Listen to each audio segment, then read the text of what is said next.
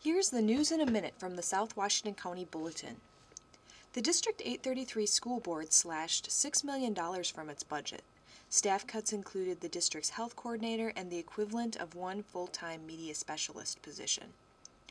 Washington County Commissioners approved $3.1 million worth of budget cuts, including funding for the 4-H program. Cottage Grove's Hidden Valley neighborhood served as the backdrop for a Kraft Ranch dressing commercial.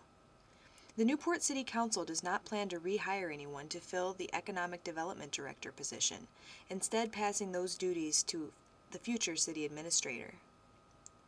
The Cottage View Drive-In will reopen for another season on April 17.